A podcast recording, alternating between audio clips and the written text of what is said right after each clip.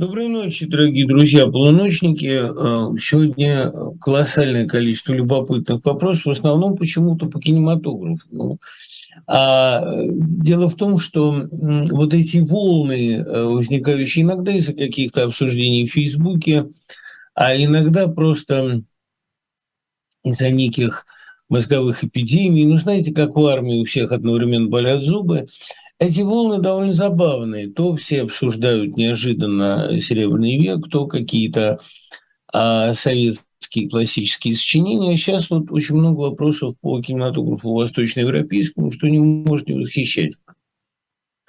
Попробуем поотвечать, а, хотя ну, тема у нас сегодня, как и было анонсировано, блок на поле Куликовым и Скифы. А что касается основных вопросов, то они на этот раз чрезвычайно увлекательные и дискуссионные, но я постараюсь единственное, что, понимаете, воздерживаться от высказываний по каким-то личным адресам. Ну, просто потому, что э, хочется оставаться все время не то чтобы над схваткой, над схваткой я уже, так сказать, в силу темперамента остаться не могу, но просто хочется воздержаться от каких-то личных выпадов, которые, как всякий аргумент от хоминем, они несколько снижают общий накал дискуссии, главное, снижают ее качество. Вот мы подключаем по многочисленным просьбам несколько более правильный микрофон, который гарантирует нам несколько более чистый звук.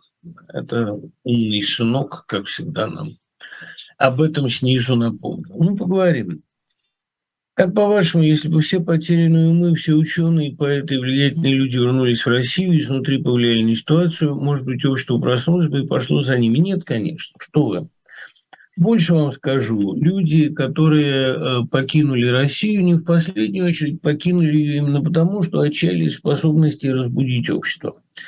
Общество в России просыпается, ну, как и медведь во время спячки, не в силу личных желаний, и уж понятно, не в силу желаний э, окружающих этого медведя других животных. Этот медведь просыпается тогда, когда срабатывают его биологические часы. А что его триггернет, это же никогда не понятно. Кстати говоря, пробуждение медведя после спячки – это же не какой-то фиксированный момент. Иногда в случае раннего оттепеля он просыпается чуть ли не в феврале, а потом уходит досыпать, насколько я знаю. Иногда он просыпается значительно позже нормы, там чуть ли не в апреле. Это так, такое дело медвежье. Это его персональное, а, не знаю уж болезнь или здоровье, но это его, э, так сказать, особенное, особенное его э, персональное а, расписание. Поэтому тот момент, когда он проснется, он непредсказуем совершенно. И никакие обитатели России – не в состоянии разбудить страну до того, как ей все надоест. А вот в какой момент ей все надоест, что тут сработает, проиграна ли война, а может быть какое-то критическое количество а, дефицитов, техногенная авария бывает, это совершенно непредсказуемо и более того, довольно рациональная вещь. Вектор мы знаем, а вот конкретные масштабы никогда предсказать невозможно. Я вообще не думаю, что Россия существует под сильным влиянием интеллектуалов. Вот эти все запретительные меры, э, книжки, там, газеты, какие-то э, удивительные поиски э, врага внутреннего, это все же имитации деятельности. Понимаете, как раз вот Денис Драгунский недавно совершенно справедливо писал о том, что в фильме «Жизнь других» разоблачается именно эта имитационная стратегия. Сидят какие-то люди из штадии, взрослые дяди, и в этом штазе читают какие-то частные переписки, которые не влияют ни на что. А в это время рушится Берлинская стена уже.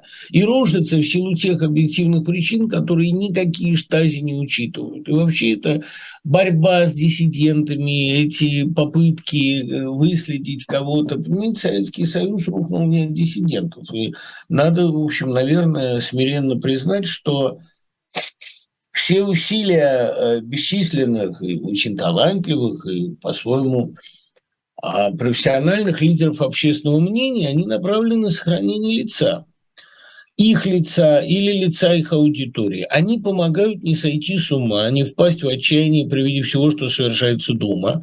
цитирую Тургенева, они помогают вообще как-то э, ну, сохранить здоровую психику, но они никаким образом не влияют на а, тектонические сдвиги истории. Я сам много раз говорил о том, что, цитирую опять-таки друга моего Наума Нима, которому я передаю сердечный привет – замечательного писателя Наума Нима, который сказал, это все делается, чтобы не противно по утрам бриться, чтобы не противно смотреть в зеркало. Никакой другой сверхзадачи у диссидентского движения нет. Ведь понимаете вообще, какова задача человека в тоталитарной системе?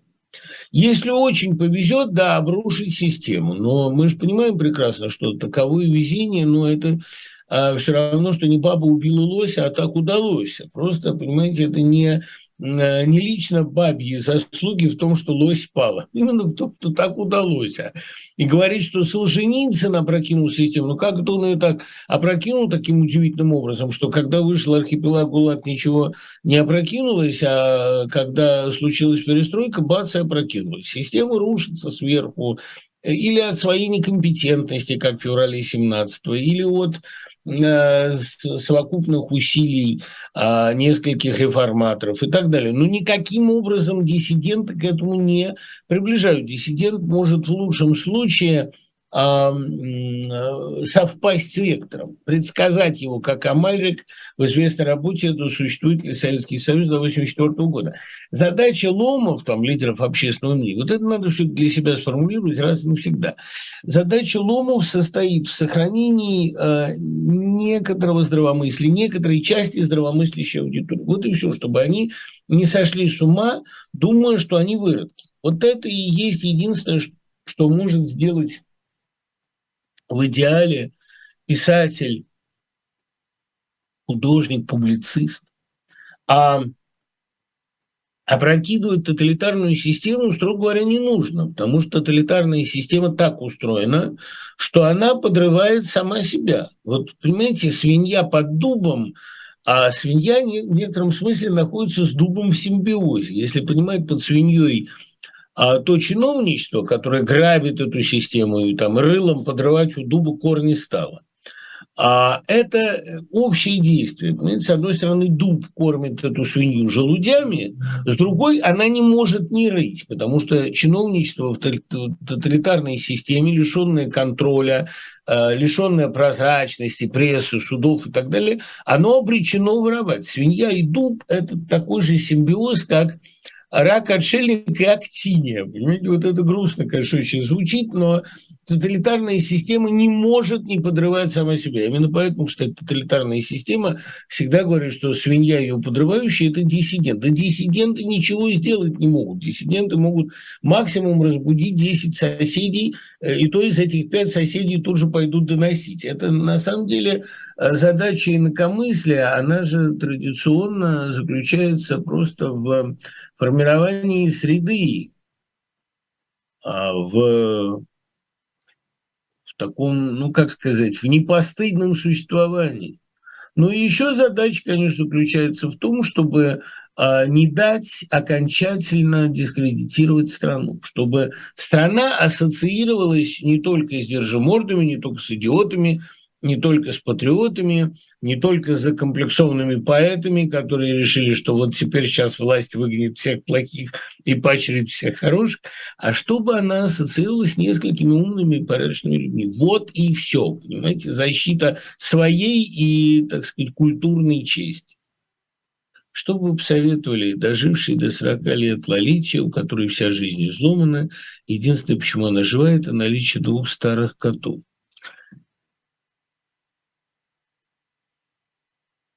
Она уже со значительной долей вероятности не Лолита, а другой типаж. Лолита гибнет молодой именно в силу того, что жизнь ее складывается болезненным образом, как она сложилась у прототипа Лолиты, как она сложилась у э, Долорес Гейс в романе. А, и, кстати говоря, вот э, «Моя темная Лолита» роман, он показывает довольно наглядно, как эта девушка умудряется сделать виноватыми в своей судьбе всех. Это нормальный комплекс Лолиты, я это хорошо понимаю. Но просто мне хотелось бы э, вас предостеречь от вот этого э, чувства, что вся моя жизнь изломана. Понимаете, ведь очень многие женщины, а, в том числе совершенно не нимфетского возраста и не нимфетского склада, приписывают свои неудачи всегда своей слишком рано начавшейся женской жизни или мужчинам, которые эту жизнь искорежили. Я предостерег бы от того, как любил говорить Бродский, чтобы чувствовать себя жертвой. А не нужно всех обвинять в том, что жизнь изломана и искорежена. Если вы дали изломать и искорежить свою жизнь, наверное, а здесь не только вина окружающих, скажем так. Если же речь идет именно о э, человеке, который из-за раннего травмирующего сексуального опыта оказался вот э, так несостоятелен в личной жизни, что можно такому человеку посоветовать? Все-таки как-то скорректировать себя, собрать себя из обломков, потому что, понимаете, вечно зависеть от обстоятельств своего отрочества – это слишком большая роскошь. Этого человек позволить себе не может. А, и, ну, если вас в жизни удерживают только два кота – наверное, вам как-то безразличны люди. Помните, я не очень, конечно, высоко оцениваю прозу Алексина, но у него были очень талантливые произведения, и в одном его а, в одном из его поздних сравнительно повестей замечательно было сказать, забыл, как она называлась, лучшим другом человека должен быть все-таки человек. Мне так кажется. Я в таких случаях могу отрекомендовать, ну, лучшее, что можно сделать, это – а качественный психотерапевт, хотя я не очень верю в психотерапию, ну, либо просто беспристрастный самоанализ, так мне кажется.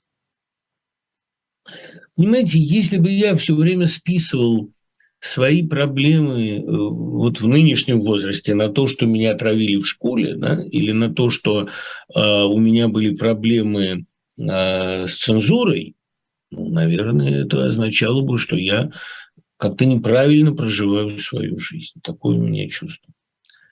Вы рассказывали, что последние несколько лет вас мучают воспоминания из прошлого. У меня 27 год, и у меня все началось в 19. Чувствую себя Стивеном Дедалусом. Ну, я напоминаю, что Стивену Дедалу было 23 года, и он только что потерял мать. Он довольно молодой действительно человек, но воспоминания, которые его мучают, вызваны свежей травмой, причем мать его умирала очень мучительно, как вы помните, и а, это, ну, вообще действительно, когда мучительно умирает близкий человек, вот эта травма более чем серьезная, и это избыть невозможно, поверьте мне. Меня душат стыдные воспоминания о первой любви, ссорах с родителями, моя неправота или правота перед ними,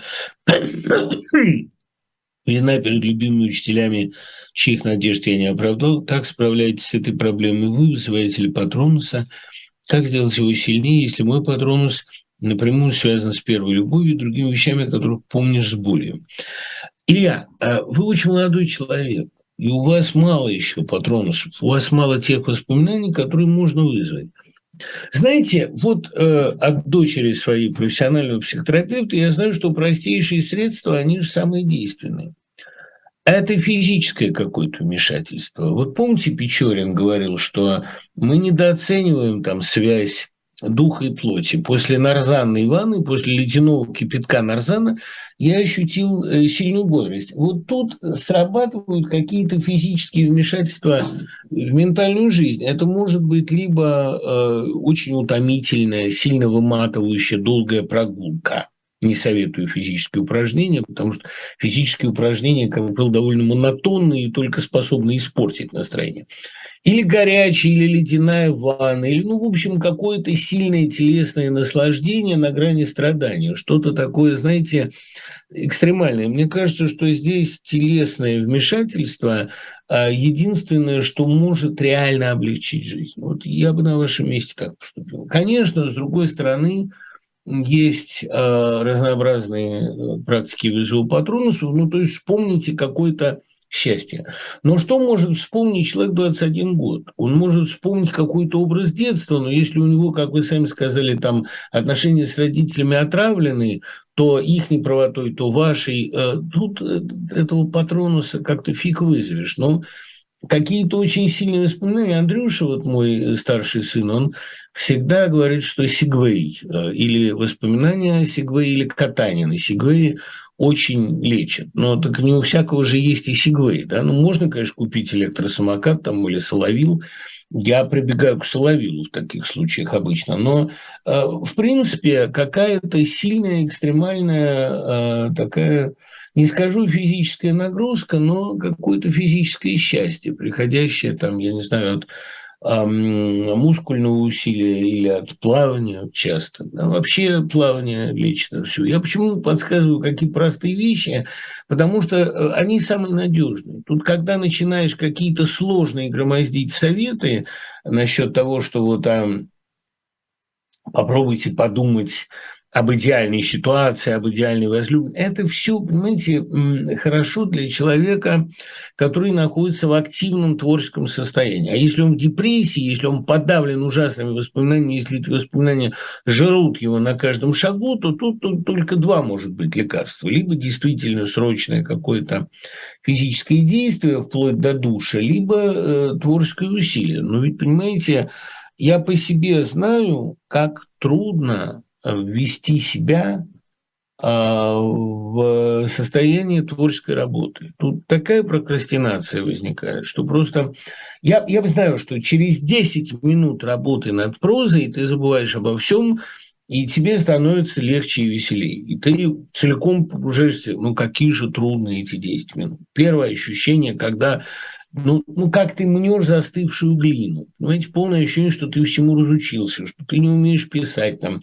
Оно, конечно, у Пушкина очень правильно сказано, ведь рифмы запросто со мной живут, две придут сами, третью приведут.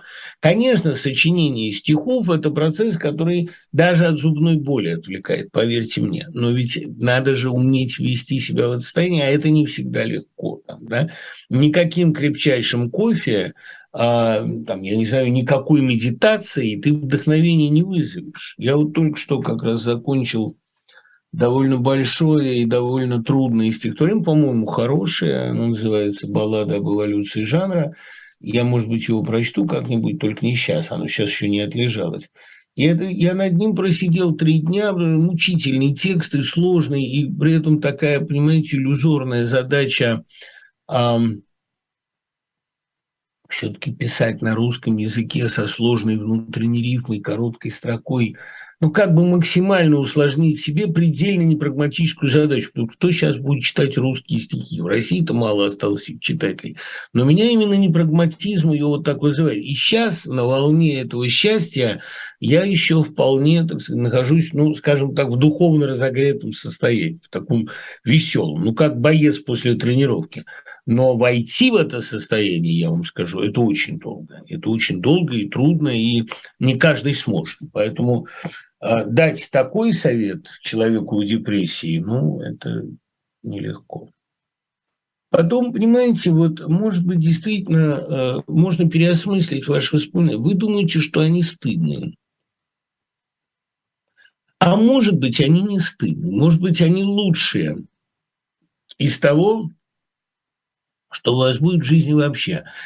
Я вот очень стыдился каких-то там отношений а, со сложными девушками. А потом оказалось, что эти сложные девушки, может быть, были вообще самым интересным, что у меня было. И то, что мне казалось унижением, было с моей стороны вовсе не унижением, там, а пониманием, уступкой, более того, контактом таким. Об этом не стоит жалеть. Но если отношения плохо закончились, это не значит, что они были плохи. Скорее всего, в них было что-то прекрасное. Как узнать про себя, токсичный я человек или нет? Очень просто. Если люди рядом с вами отравляются, вы токсичны. Если нет, то не обольщайтесь. Отравляются, ну, разные есть способы, так сказать, разные виды отравлений. Иногда это бывает впадание в зависимость. Есть люди от вас впадают в зависимость, как это описано у Диченок в «Долине совести», на мой взгляд, самом глубоком их романе. А разные есть мнения на этот счет. Там кто-то предпочитает пещеру, кто-то Армагеддон, кто-то пандем, но для меня «Долина совести» – самый психологически точный роман Диченко, может быть, потому что я это проживал. И когда я об этом Сереже говорил, он всегда самодовольно усмехался, потому что он психолог и понимал, что там угадано. А вот насчет эм, других форм токсичности, ну, если вы раздражаете людей, например, безумно, да, или если если, как говорил Сергей Доренко о себе, если им нравится меня ненавидеть. Это тоже токсичность, конечно. То есть, если вы э, умножаете количество злобы в мире, вы человек токсичный. А если нет, то не надо себе выдумывать лишних поводов для мучения. Оправдывает ли Август свое историческое значение для России? Стоит ли ждать еще чего-то значительного и перелома? Ну, оправдывает, да, безусловно. Во всяком случае, а предсказание э, девушки, которой я стопроцентно верю, она такая Кассандра безошибочная, пока сбывается. Нынешний август для России очень переломен. И если вы по разным приметам не чувствуете, до какой степени этот надлом силен и глубок, если вы не видите, как мечутся, как беспомощно изыскивают какие-то новые нарративы российские пропагандисты, если вы не видите одновременно а, глубокого а, внутреннего перелома вот к ощущению своей силы а, в Украине, то я думаю, э, вы просто недостаточно чутки к этим веяниям времени. Это не значит, что в Украине все хорошо. В Украине очень непросто. Но именно эта непростота, именно эта сложность показывает, что система сама по себе качественнее гораздо, чем чудовищно примитивная, абсолютно одноцветная сегодняшняя Россия. Вот в Украине сегодня цветущей сложности хватает. При том, что там тоже есть явления мне глубоко отвратительные. Но именно наличие этих явлений подчеркивает, что страна пестра, разнообразна, что она в активном росте, который не обходится без болезней роста.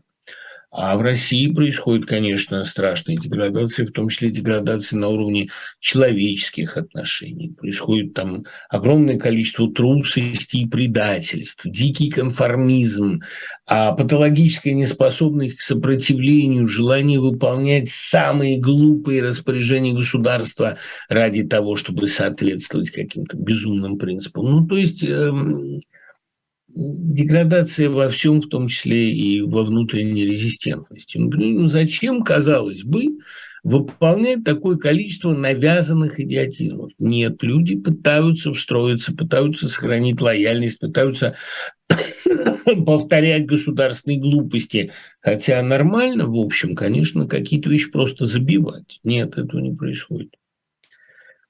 Удалось ли вам собрать команду, чтобы продолжить Гриновского короля мух? Это был безумно интересный проект, безумно интересный, безумно. Но, к сожалению, вот тут проблема была в том, что я собрал команду, человек 17 мне написало. Но это было настолько, кто в лес, кто по дрова. Понимаете, всем по-разному виделись варианты этого продолжения. Я, в конце концов, всех поблагодарил, но мы славно провели время, там, во время ковида, в самом начале эпидемии. И Одна присланная глава мне даже показалась очень талантливой. Я бы, я бы сам так не сумел, а для меня это, как бы, знаете, серьезный комплимент, как для всякого самолюбивого человека. Но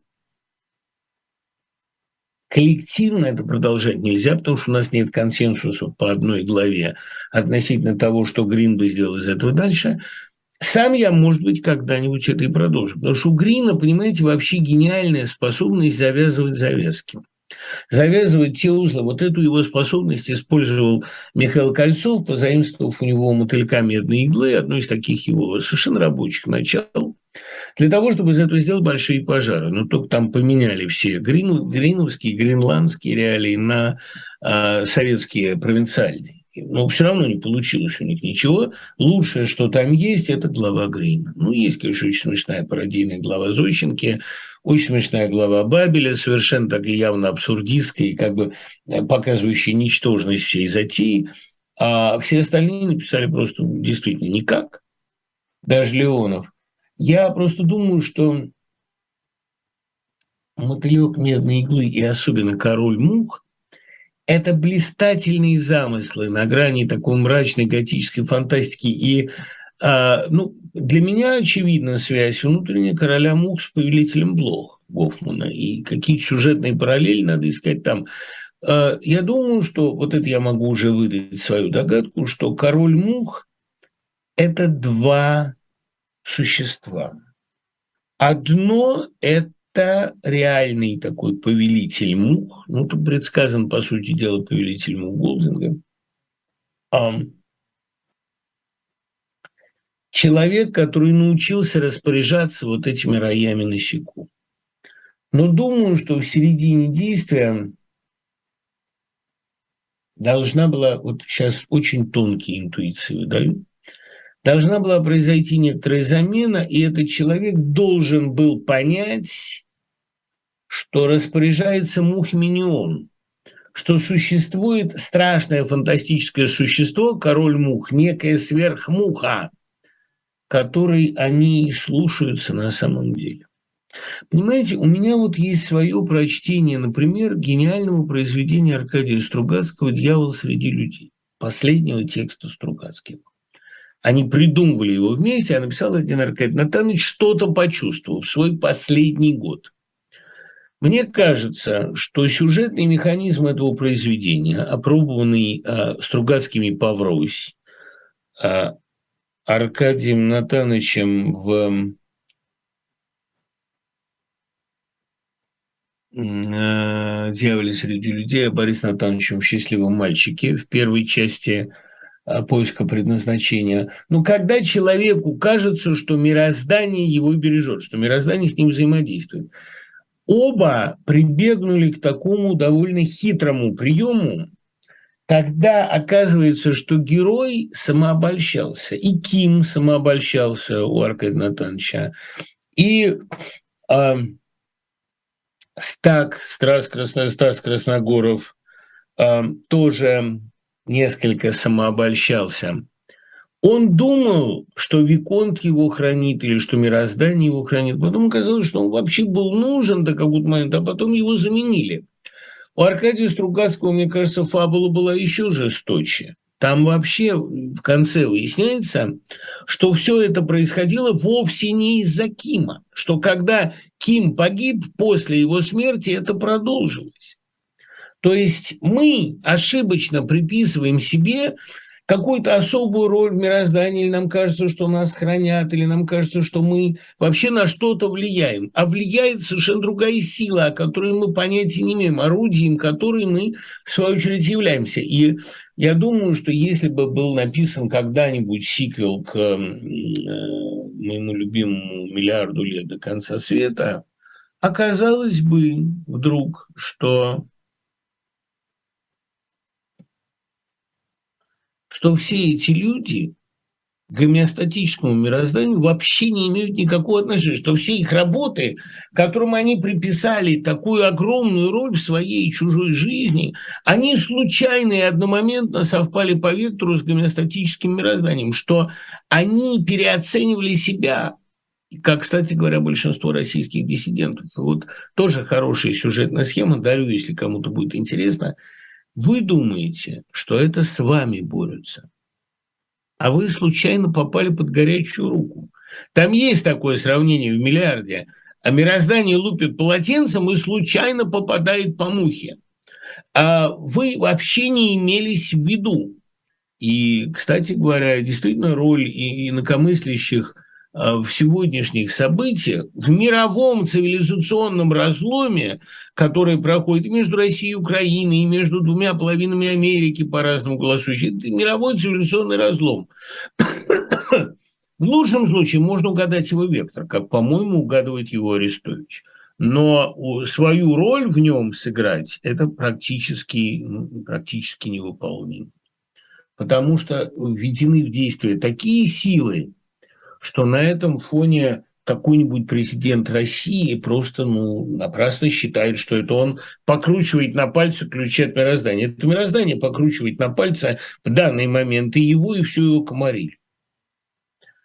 А чем вам так не нравится художник Шилов? Ну, чем не нравится? Колоссальной банальностью, непропорциональностью и какой-то э, совершенно подростковой уродливостью живописи, э, фигур – выражениями лиц постными. Это такая литература, ну, я не знаю, чем мне не нравятся коврики с лебедями. Это довольно трудно объяснить. Если я поставлю себе задачу, я, наверное, смогу объяснить, чем мне не нравится художник Шилов там, или художник Глазунов или рисунки художника Тюбика, когда он э, всем коротышкам женского пола делал огромные глаза и ротик с булавочную головку. Это, это такая эстетика. Многие находятся художники и даже многие искусствоведы, которые говорят, это не плохая эстетика, а это другая эстетика. Ну, как там, я не знаю, ну, наверное, у Маскульта есть какие-то свои законы. Шилов – это даже не Маскульт. У меня недавно, кстати, один хороший американский друг, он э, пытался из меня вытащить э, мое как бы тайное отношение к Асадову. Почему, почему вы считаете, что поэзия Асадова – это плохо? Я вынужден был признать, что в рамках эстетики Асадова это неплохо. Более того, это хорошо.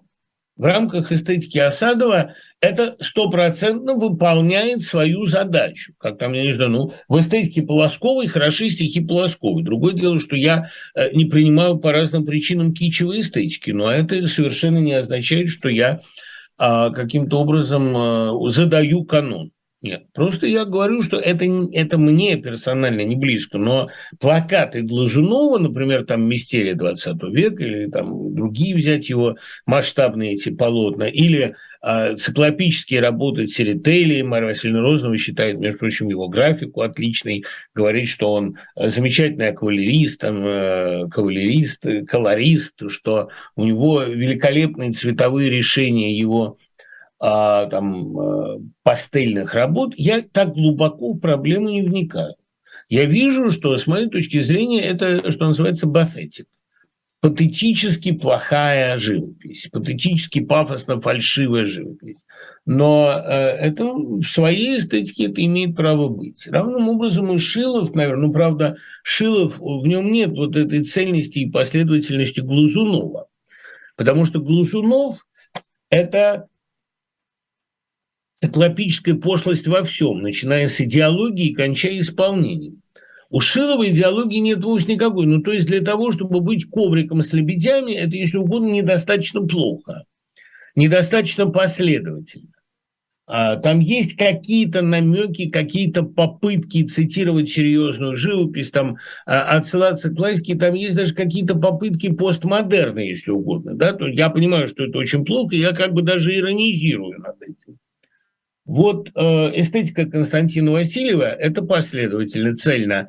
Это ножа не всунешь. Это нордическая пошлятина такого нового рейха. И, кстати говоря, именно в этой цельности заключена какая-то выразительная сила. То есть для человека, который впервые смотрит работы Васильева и не имеет вообще навыка смотрения живописи и а, а, действительно никогда в жизни серьезной живописи не видел, на него это может произвести титаническое впечатление. Он может даже пить бросить.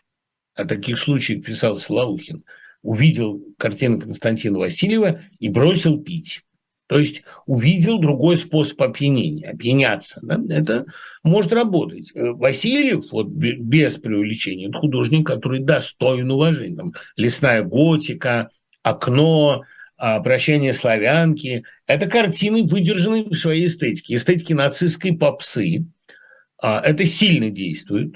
Это, а, по крайней мере, стилистически цельно. Как мы знаем из Гегеля, то, что наиболее полно выражает дух, то и прекрасно. Таракан может быть прекрасен, если это абсолютный таракан. Таракан без примеси и чего-то иного. Вот, э, как бы Э, живопись Константина Васильева ужасно без примеси чего-либо человеческого. Это действительно очень интересно. Спасибо вам, Андрей, за, Андрей, за добрые слова. Какие, по вашему мнению, американские писатели заслуживают внимания, что стоит почитать из современного не очень? Ну, так получилось, что я сейчас для нескольких американских подростков по просьбам их родителей читаю курс американской именно литературы. И для меня из XIX века наибольшего внимания заслуживает, конечно, э, по Мелвилл Готтерн. Понятное дело, что Марк Твен в первую очередь исторические сочинения, то есть Янки при дворе и записки секретаря Жанны Дарк. А в огромной степени, конечно, э, поэзия э, Лангфелла, даже я бы не сказал, он для меня немножко такой, знаете, Жуковский, а вот э, Уитман, конечно, грандиозный революционер. Эмили Диккенсон, бесспорно, грандиозная фигура. Только не пробуйте ее переводить, пока, мне кажется, все попытки были не очень удачны. Цветаева могла бы, если бы захотела. Вот, э, ну и там Данбор, если брать черную литературу, с которой началось что-то интересное. Э, не в последнюю очередь Джон Рид, потому что он э, действительно первоклассный репортер, и «10 дней, которые потрясли мир» – это очень хорошо написанная книга. Смешная очень, to begin with. Драйзер, ну, мать его очень любила, я меньше, но гений, конечно, классный роман «Американская трагедия», тоже высокий класс. Я бы не советовал пренебрегать Джеком Лондоном, потому что, понимаете, «Морской волк» – это вот как бы человек взял и прочел Мелвилла с одной стороны, а с другой – Ницше, и решил их сопрячь. Решил вместо Ахава написать Волка Ларсена. И это получилось интересно. Кстати, вот я всем могу посоветовать – а морской волк очень хорошо действует, очень стимулирующе действует на душу. Если вы почитаете эту вещь глубоко и серьезно, то э, помимо ее некоторой, конечно, попсовости, бестселлерности, ее, ну, если угодно, там, ее потакания дурным вкусом, потому что образ Хэмфри Ван Вейдена и его ангелической возлюбленной, это, конечно, ну, это примерно как Людмила и Саша Пыльников, там, у Сологуба. Но при всем при том, да, при всей плакатности Волка Ларсона, такие фигуры, как Кок Сигби, это грандиозно. Не случайно вот Валерий Тодоровский, сценарист сериала по «Морскому волку», тогда еще сценарист, он говорил, что Кок Сигби казалась ему самой омерзительной фигурой в мировой литературе. Это очень крупно сделано. Ну и вообще я люблю э, «Морского волка». Я очень серьезно отношусь к Джеку Лондону. И не только потому, что он был суррогатом американской культуры для советского подростка, но это еще и потому, что такие рассказы, как «Дом Мапуи», это ну, высочайший класс. Это не хуже Джозефа Конрада, знаете? Да, вот как вам трилогия Драйзера, трилогия желания, спрашивает Денис. Черт, никогда мне не было интересно. Понимаете, Каупервуд – это интересно людям, которые сами такого каупервудического склада его финансовые авантюры, его любовные приключения, это все, как там говорит ему одна девушка, его мальчик получил новую игрушку. Это все время у меня было, Беренис это говорит, по-моему, все время есть ощущение а, какой-то кукольности. Этого персонажа, ну вот оплот у Драйзера, может, еще из последних незаконченных вещей, но в целом у меня вот, э, мне очень нравилась американская трагедия, трагедия особенно в юности – ну и в гении, конечно, есть сильный вещь, хотя, по-моему, Моймовский Human, Human Bondage гораздо качественнее «Время страстей человеческих». Не знаю, я, знаете, Драйзер, ну вот Кинг его очень ценит, говорит, что из мастеров психологической прозы он номер один. Для меня на первых местах такие люди, как Шервуд Андерсон, да, как Скотт Фиджеральд. Я Великого Гэтсби считаю самым изящным самым многослойным и самым э, лаконичным американским романом. Я уже не говорю о том, что «Великий Гэтсби» – такое странное отражение зависти Олеши. Э, ну вот Гэтсби написано о зависти Гэтсби, а зависть, о зависти Кавалерова к Бабичеву. И даже вот это странное совпадение Ник Коррей, повествователь, и Николай Кавалеров – они не могли читать друг друга, они не слышали друг о друге, они одновременно писали эти вещи, оба они потом спились. Олеша и Кавалеров, там, Олеша и э, Фиджеральд – это один и тот же тип художественный. Это два гениальных стилиста, э, пишущие легко, как птица поет, когда пишется, а когда нет, не могущие писать, не могущие, как Катаев, взять осмысленным усилием. Понимаете, ну вот это, а это вот случай Блока. Помните, не пишется, так и брось. Я люблю э, безумно Фиджеральда. Особенно, ну, там, по своим соображениям биографическим я люблю «Ночь нежна», не потому что я был влюблен когда-то сумасшедший, а потому что я читал это в Крыму, и вот Крым 90-х мне казался похожим на эпоху джаза не по роскоши, не по гламурности, а по какой-то беспечности всех этих гибнущих людей – жутко люблю. Вот э, на этом фоне, на фоне Фиджеральда, ну, Хэм, конечно, очень честный писатель. но запах трудового пота исходит от таких рассказов, как у нас в Мичигане. Все-таки видно, что старался человек. Все эти подтексты, детали, скрип пера, трудности сопротивления материала, он, конечно, молодец. Там, «Прощай оружие» – изумительный роман, гораздо лучше, чем «Колокол». Но при этом э, вот ощущение натуги от Хэма исходит везде. С натугой живет, с натугой любит, с натугой пишет – как у него там в одном в этом в, э, Portable Fist, э, вот это, по-моему, да, там, что он все время, что мы, мы очень старались иметь ребенка, и потом опять старались иметь ребенка. Какой-то вот налет старательности лежит на его, или Мува был фист, ну, в общем, грубо говоря, этот праздник парижский его, который всегда с тобой всегда возникает ощущение какого-то а, дикого усилия, натуги. Старались иметь ребенка. Вот когда Фиджеральд пишет свои странные легкие романы там по ту сторону рая или пленительные ни о чем рассказы, это, ну вот пузыри такие летают, но они очень радужные. Ведь нельзя же сделать мыльный пузырь из глины, вытащить его из мрамора. Поэтому они сделаны из такого облачного вещества. Поэтому вот Фиджеральд для меня на первом месте из американцев 20-х годов. Так-то, безусловно, на первом месте Шерлот Андерсон, потому что такие рассказы, как «Триумф яйца», там «Яйцо» или «Смерть в лесу», или «Руки», это нужно быть гением, причем сумасшедшим. А если брать современных, какие, ну, дальше вы знаете, что Труман Капута – моя самая большая любовь. А если брать современных авторов, то колоссальные впечатления на меня э, производит э, Джесси Булл, Джесс Булл – чикагский автор, Марк Данилевский, понятное дело, я жду его нового романа, это будет вестерн.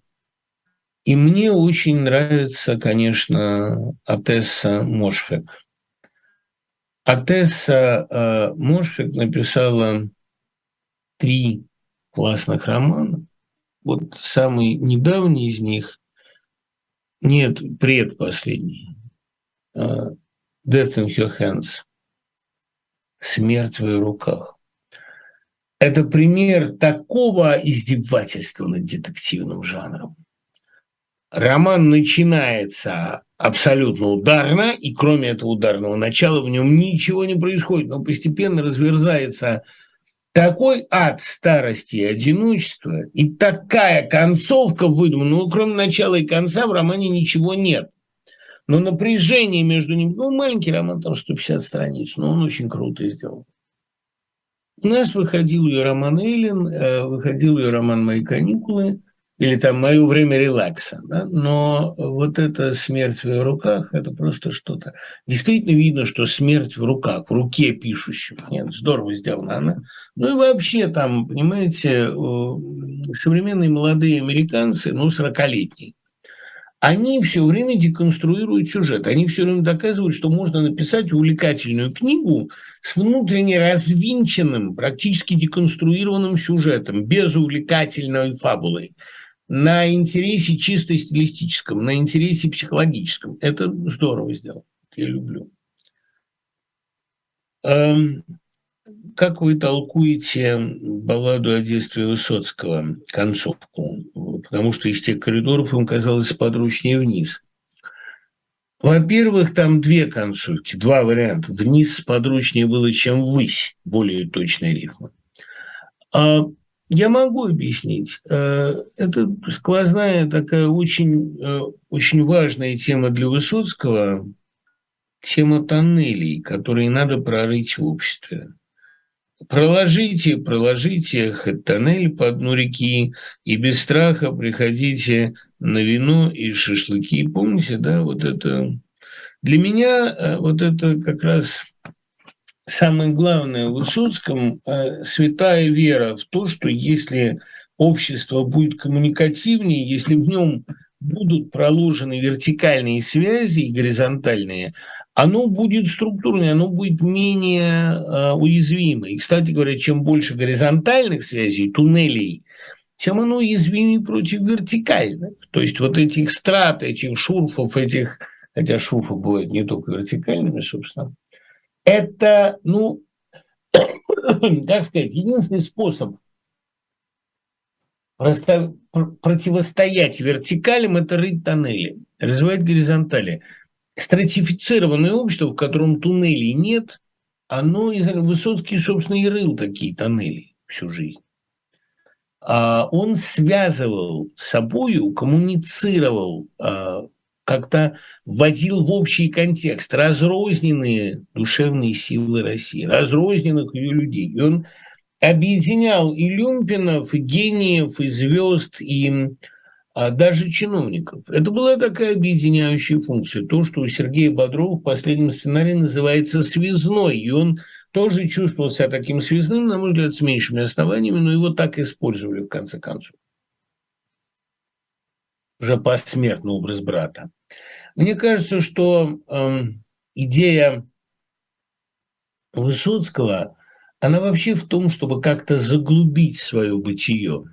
Вот это э, вниз подручнее было, чем ввысь. А, понимаете, дети бывших э, старшин до майоров до ледовых широт поднялись. Это все равно не вертикальная карьера. Это скорее уход к полюсу. Это поиски тех высот и глубин, которые не отождествляются с карьерой это достижение каких-то максимумов в своем профессиональном развитии или в своем познании мира, но никоим образом это не стремление вверх. И, кстати говоря, для поколения Высоцкого и для следующего за ним поколения дворников и сторожей вертикальная вверх карьера уже не была э, сколько-нибудь привлекательной перспективой. Вниз подручнее было, чем ввысь. На глубину надо уходить. Это то, о чем а, говорил Пастернак, глубже, глубже забирайте в, забирайте в себя земляным буровом, и если вы в себе не найдете истины, ее нет больше нигде. Вот так я это понимаю. В лекции про Кавку вы сказали, что его пугает рационализм мира, но тогда у меня вопрос насчет его отношения к закону в метафизическом смысле. Видит ли он в законе рационализм, который должен преобразить мир – и если так, почему именно в его произведениях диктат закона – главная движущая сила конфликта? Илья, ну какая же там рациональность? Наоборот, закон абсолютно иррационален. Вот главная тема Кавки, если хотите, это трагическое несовпадение между человеческой моралью и моралью мира, или, если хотите, моралью Бога. Трагическое несовпадение между нашими правдами и мотивами и объективно существующими правдами и мотивами э, Бога мы э, свою мораль не должны навязывать мирозданию. Закон по Кавке абсолютно рационален, как иррациональная логика Ветхого Завета. И о попытках человека постигнуть эту логику совершенно откровенно говорит ему Господь, можешь ли уловить удою Левиафана? Можешь ли своим жалким человеческим разумом постигнуть мои резоны. Можешь ли пить чашу, которую я пью? Ну, иными словами. То есть это, как помните, финале э, человек, который был четвергом, Четвертона. Это как раз м, такое главное кавкианское противоречие. Закон, особенно закон ветхозаветный, он никогда не бывает сколько, не только рационален, а соотносим с человеческой логикой. И э, мы не знаем, за что приговорен э, герой процесса. Мы не знаем, в чем виноват землемер, почему его не пускают в замок, и что ему сделать, чтобы его пустили в замок. Мы, более того, законов любви не понимаем. Лучшая эротическая сцена у Кавки, когда герой, задыхаясь, блуждает в лабиринтах чужой плоти. Вот когда именно коитус воспринимается как душное блуждание в другом человеке. довольно такое, все иррационально, что не мы, скажем так.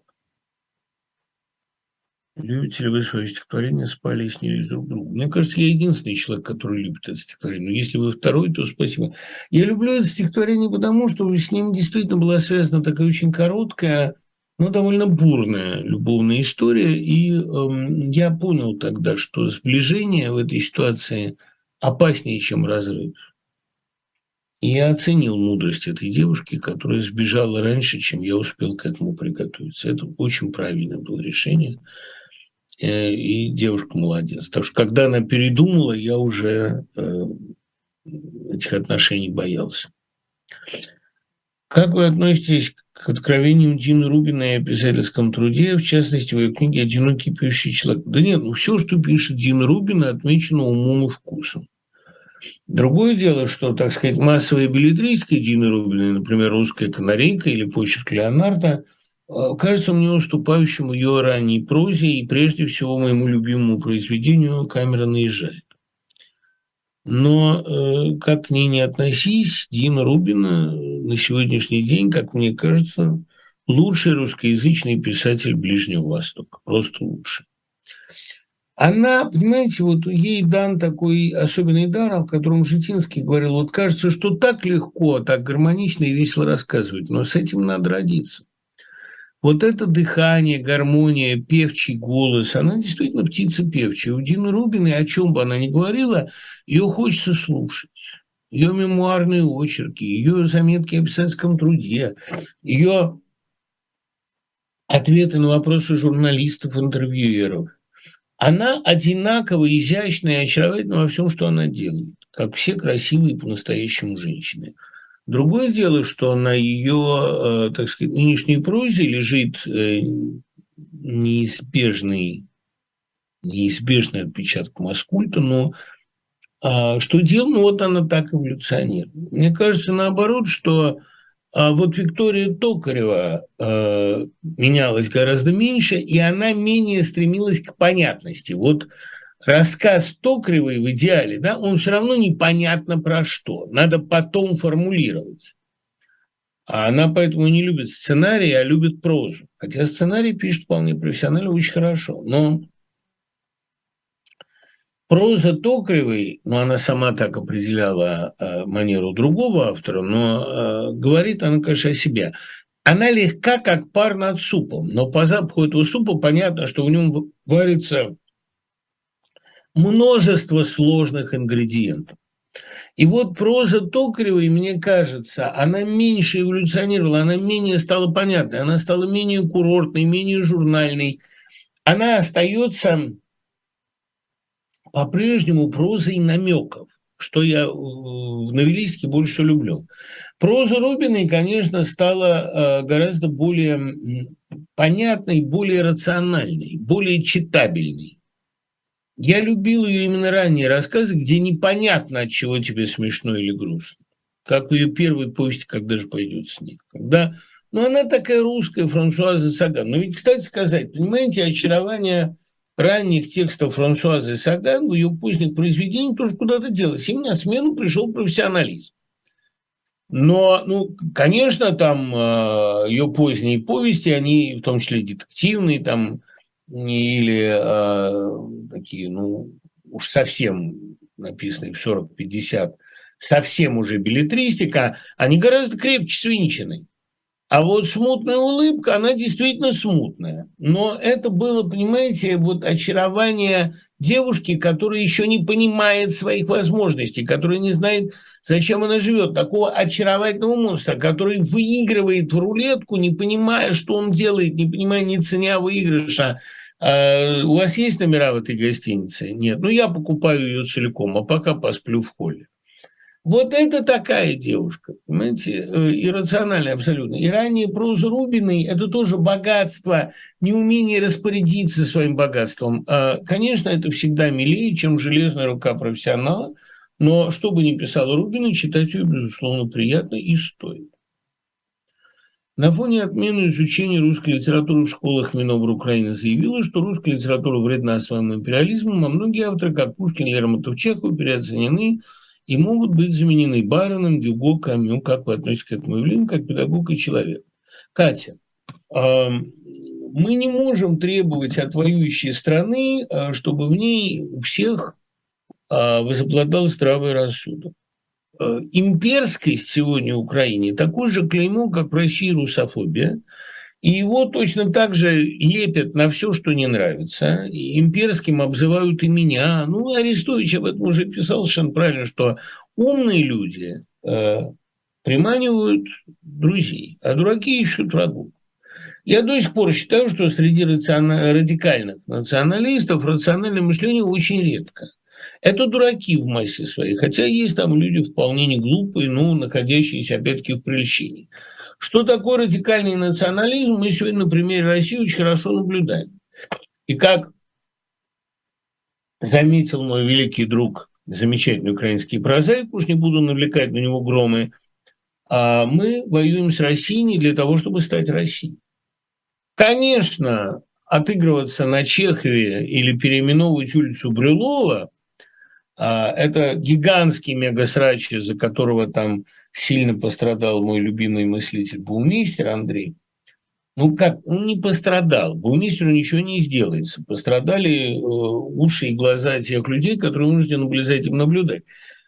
Грубейший наезд. Баумейстер позволил себе написать, что Брылов сыграл большую роль в живописном развитии Шевченко и а, в его технике как художник и его спасении от крепостной зависимости. Ему возразили, что Шевченко не живописец, что Брюлов ему не помогал и что Э, кроме того, Брюлов вообще слабый художник. Там много было всего в его Ну, не надо, понимаете?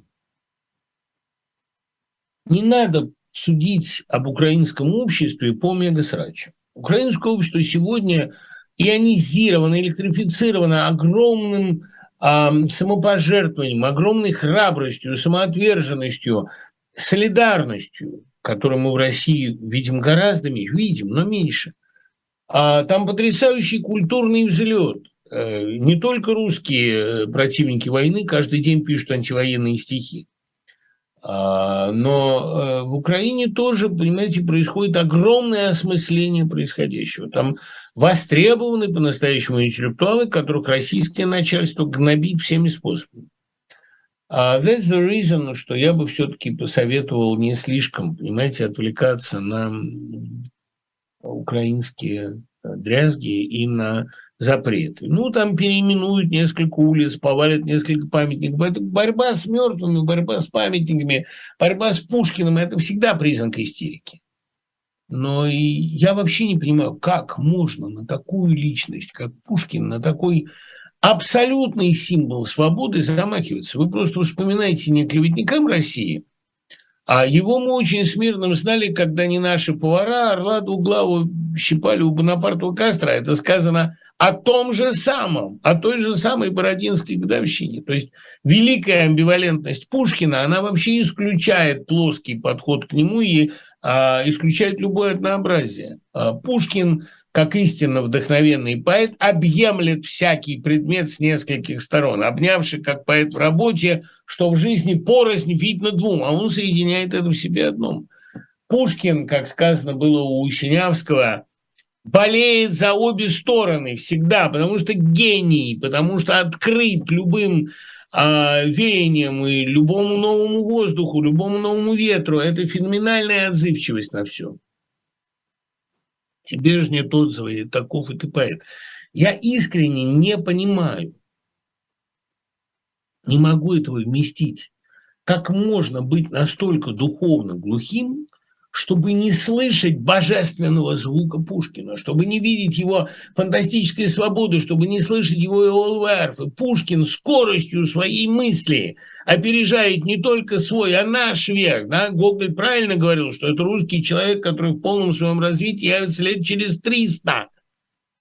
Мы еще до Пушкина не доросли а попытки делать его имперцем или либералом, или другом царя, или врагом царя. Ну, слушайте, ну, что мы, как по выражению Алины Витухновской, воздух сажаем в клетку? Ну, глупо же.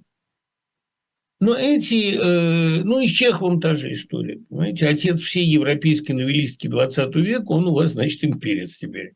И мы будем обсуждать, был ли Чехов антисемитом или мизогином. Чехов был гением, вот и все. А эти все крайности пройдут.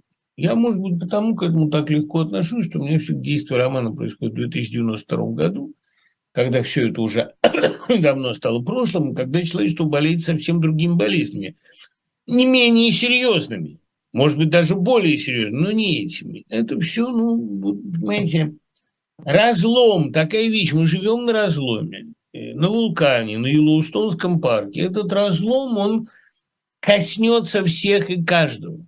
Сегодня человечество выходит на качественно новую ступень. Если оно не выйдет на эту качественно новую ступень, а такой вариант всегда возможен, то нас ожидают абсолютно черные времена. Я надеюсь, что мы справимся все-таки, и что этот шаг в будущее будет совершен. А так любая культура отмены меня бесит. Порекомендуйте англоязычного писателя для чтения. Уэллс прекрасен, но не думаю, что язык XIX века сейчас в ходу. Знаете, если вас интересует лексическое богатство, читайте Одена и эссеистику, и поэзию. Вообще чтение поэзии – хорошая школа. Мысль Одена всегда очень рациональна, сложна, но рациональна. Постигать Одена, сейчас вот вышел в Принстон Пресс, я только что купил двухтомник, 2000 страниц, там чуть ли не каждый. Это гениально, конечно. Оден надо читать. Мне Лосев когда-то подарил и сказал, в день читайте по стихотворениям, просто тренируйтесь, просто выучите слова, а риторические приемы начнете понимать потом. Толстый, огромный сборник подарил мне, я с наслаждением читал.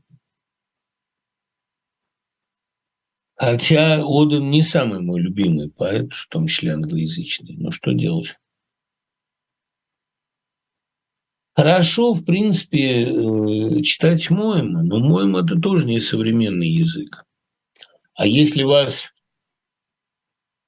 интересует язык его динамики и сложности, надо читать, конечно, Фолкнера.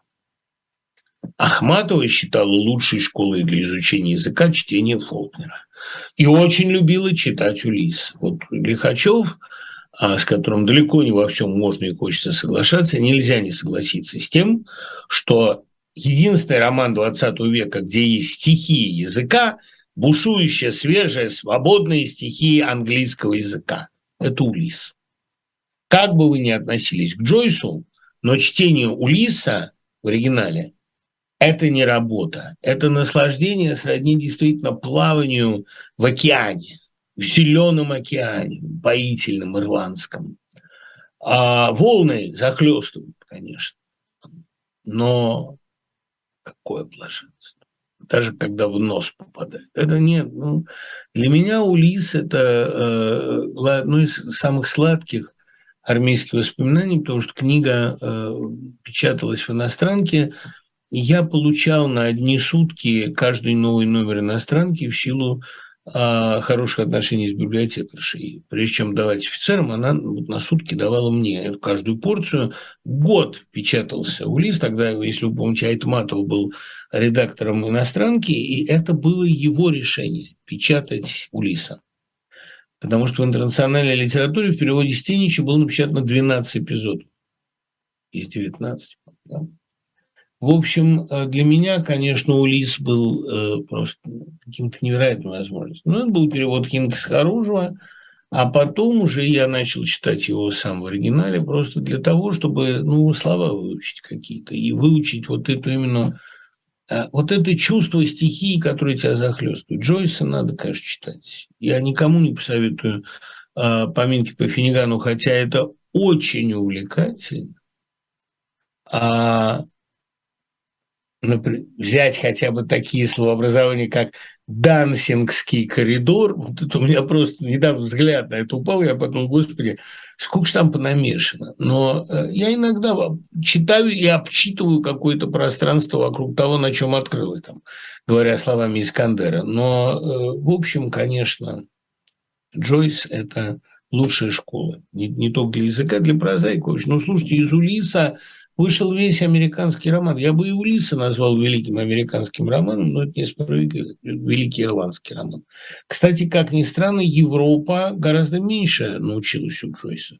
Ну, возьмите, там что общего у французского нового романа с Джейсианой, что нового, там, что общего у английского современного романа, ну, тоже Айрис Мердок с Джойсом. Джойс какой-то американский писатель, чудом родившийся в Ирландии.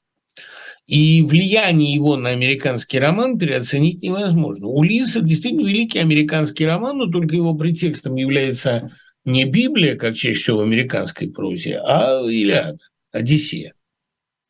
А гомеровская идеология. Для меня вообще вот эта мысль о пути человека, как о его ежедневной Одиссее и о смертном сне в конце. И вот это потрясающее колыбельное, которое все заканчивается, а, которое заканчивается предпоследняя глава. А, знаете, вот я настолько ее люблю, что мне даже охота ее прочитать вслух, этот абзац. Дело в том, что, ну, если я найду сейчас вот этот э, удивительные куски про Синбада морехода в конце. И вообще вот этот мир, э, мир мореходов, бороздящих волны, как мир повседневной жизни человеческой, это, да, вот 17 эпизод,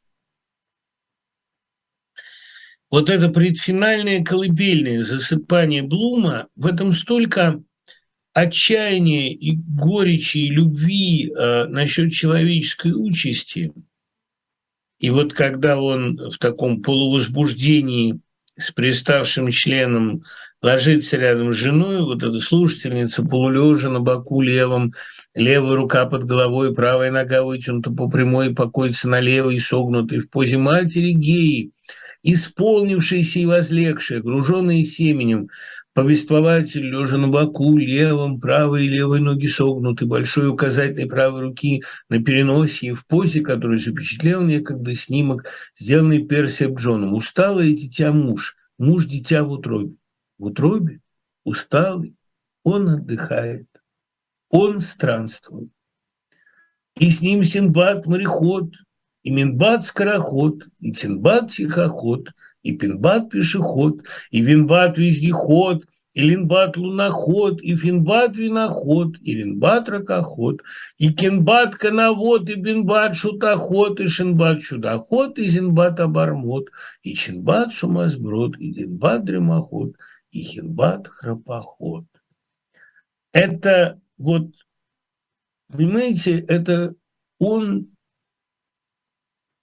поет то ли отходную, то ли колыбельную этому несчастному человеку, этому Блуму в кошмарах 20 века, засыпающему рядом со своей неверной, там, безумно любимой женой. Это колыбельная автора над героем, исполненная такой нежности, переходящая в сонный лепет. Вот это отношение к человеку, как к отважному мореходу каждого дня. Это, ну, нет, это, конечно, невозможно. Джойса надо читать просто потому, что ну, Джойс – это наслаждение огромное. И кто не испытывал этого наслаждения, тот никогда не поймет вообще, зачем нужна литература. Мне кажется, что в литературе 20 века, как бы мы ни относились там, к нему, да, ну, э, никто не, не, не будет оспаривать значение Пруста, и уж точно никто не может оспорить значение Кавки, но в этой триаде великих модернистов, ну, еще так, ну, квадрига, некоторые Белого добавляют. Я думаю, что вклад Белого и Джойса в развитие прозы все-таки доминирует. Ну, просто потому хотя бы, что форма, э, такой революции в форме никто не производил. Э, роман Белого Петербург, э, как к нему не относить, и Джойсовский Улис, вот эти два городских эпоса, два запечатленных города, два города слов, построенных гениями. Это ну, невероятная высота. И, и читать это наслаждение. Я хорошо помню, что, видите, я ускакал уже далеко от темы англоязычной прозы, но тоже не могу этого не порекомендовать. Для меня чтение Белого, э, когда переиздали Ленинград, вот из Долгопола до Петербург, с этим долгополовским предисловием, в Ленинграде вышла книга а, и с послесловием Антокольского, совершенно грандиозным. А для меня вот это, какой же это, по-моему, это 82 год, хотя, может быть, я путаю, может, может 80-й. Зеленый этот том. Его матери кто-то подарил, его достать было нелегко. И для меня чтение Петербурга было таким потрясающим опытом. А расшифровка, а попытка понять, что там, собственно, вторая редакция, изданная там, на треть короче первой и во столько же раз невнятнее. Но все равно а, красное домино – это и а, Николай Аполлоныч Аполлон Аполлоныч, и Лихутины – это было для меня каким... Я, я не вникал в такие вещи, там, вот то, о чем так Эткин пишет, интересно, что означает Шишнархне, вот эти все, вся Скопчинская, эта тематика персидская, это проходил мимо моего ума, но всякие вот эти рефрены типа «в окно бился куст», нет, это действовало гипнотически. Белого вообще надо читать молодому человеку, потому что он открыт эксперименту, у него нет инерции и традиции. Белый хорошо воспринимается в юности. А остался бы Есенин Есениным для будущего поколения без своего периода распада. Иногда ведь не получается уйти на пике.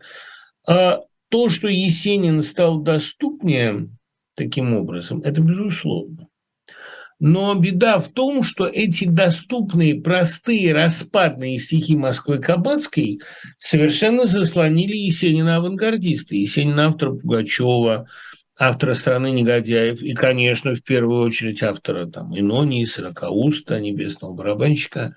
Есенин, э, авангардист, оказался стерт и заслонен автором «Клёнты моя павший». Зрелище распада поэтического таланта само по себе и убедительное, и поучительное, и все, что хотите. Даже, может быть, по-своему оно и высоко. Но настоящий Есенин, конечно, это Есенин до 23 года.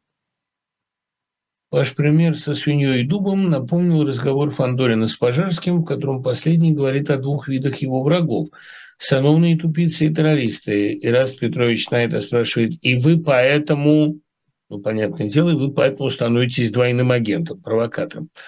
То, что у России два вида врагов, э, ну, так кажется, во всяком случае, Фандорину, а герои, э, и антигерои, э, это, безусловно, так. И кто из них разрушительнее, еще непонятно. Но тогда следует понять, а кто же является другом? Муж чести а кто у Акунина муж чести, кроме Фандорина? Масса. Я, честно говоря, не, не очень понимаю, э, кого, ну, то есть я понимаю, но я в этом, ну, читая аристономию, я это вижу, или счастливую Россию. Но я не очень понимаю, откуда возьмутся мужи чести в совершенно не самурайской стране, вроде России. И, собственно, на кого делать ставку? Ясно, что террористы недееспособны, по большому счету. В разрушении на что-то способны в организации только заговоры. Чиновничество вообще только гнили способствует. На кого опираться, понимаете? Ну, на героя смерти Ахиллеса, только он оказывается так копнули гораздо более страшным персонажем. Вообще, кстати, смерть Ахиллеса, наверное, самый продуманный роман серии. Я очень люблю, конечно, «Алмазную колесницу», но «Смерть Ахиллеса» – самая концептуальная книга, самая отважная. В мотивирующем ролике Антони Хопкинса сказано «Ройте рвы». Это создает, как вы его назвали, щелястое общество. Является ли в этом смысле мир Роулинг волшебным углублением бытия. Э, Олег, это, как всегда, у вас очень хороший вопрос. Дело в том, понимаете, что вот мир Роулинг является не углублением бытия, не вторым слоем повседневности и не тоннелем в повседневности. Мир Роулинг является альтернативой реальности. Как раз мир Роулинг полон туннелей, и именно поэтому можно через камин Э, с помощью зелья, э, ну, с помощью такой своеобразной магической нуль транспортировки всегда попасть в любую точку этого мира, он пронизан связями, но именно поэтому он является альтернативой Британской империи, он является альтернативой Британии. Вообще мир магов и мир маглов пересекаются мало, и эти пересечения, как правило, травматичны для обоих. А в том-то и прелесть, что мир Хогвартса, понимаете, он надежно заизолирован. Можно прийти в Хогвартс, попасть туда можно не обязательно с помощью волшебного экспресса, там три четверти, а э, можно прийти на руины Хогвартса. Но вы ничего, кроме руины, не увидите. Дело в том, что мир Роулинг – это э, магическая утопия, классическая утопия. Но боюсь, что эта утопия построена, вот эта интересная тема, об этом мало кто писал, построена на довольно жестком цензе. Туда, понимаете, абы кто ведь не попадет. Мир Роулинг все-таки а, является, если угодно, я даже не скажу, что альтернативой, но он э, вторая ступень, он крем на торте. Надо проесть огромное количество теста, довольно некачественного, чтобы попасть в эту кремовую розу. Э, в Хогвартс, конечно, в Хогвартсе находят убежище все. Но для этого сначала надо попасть в Хогвартс. Это глубокая довольно метафора.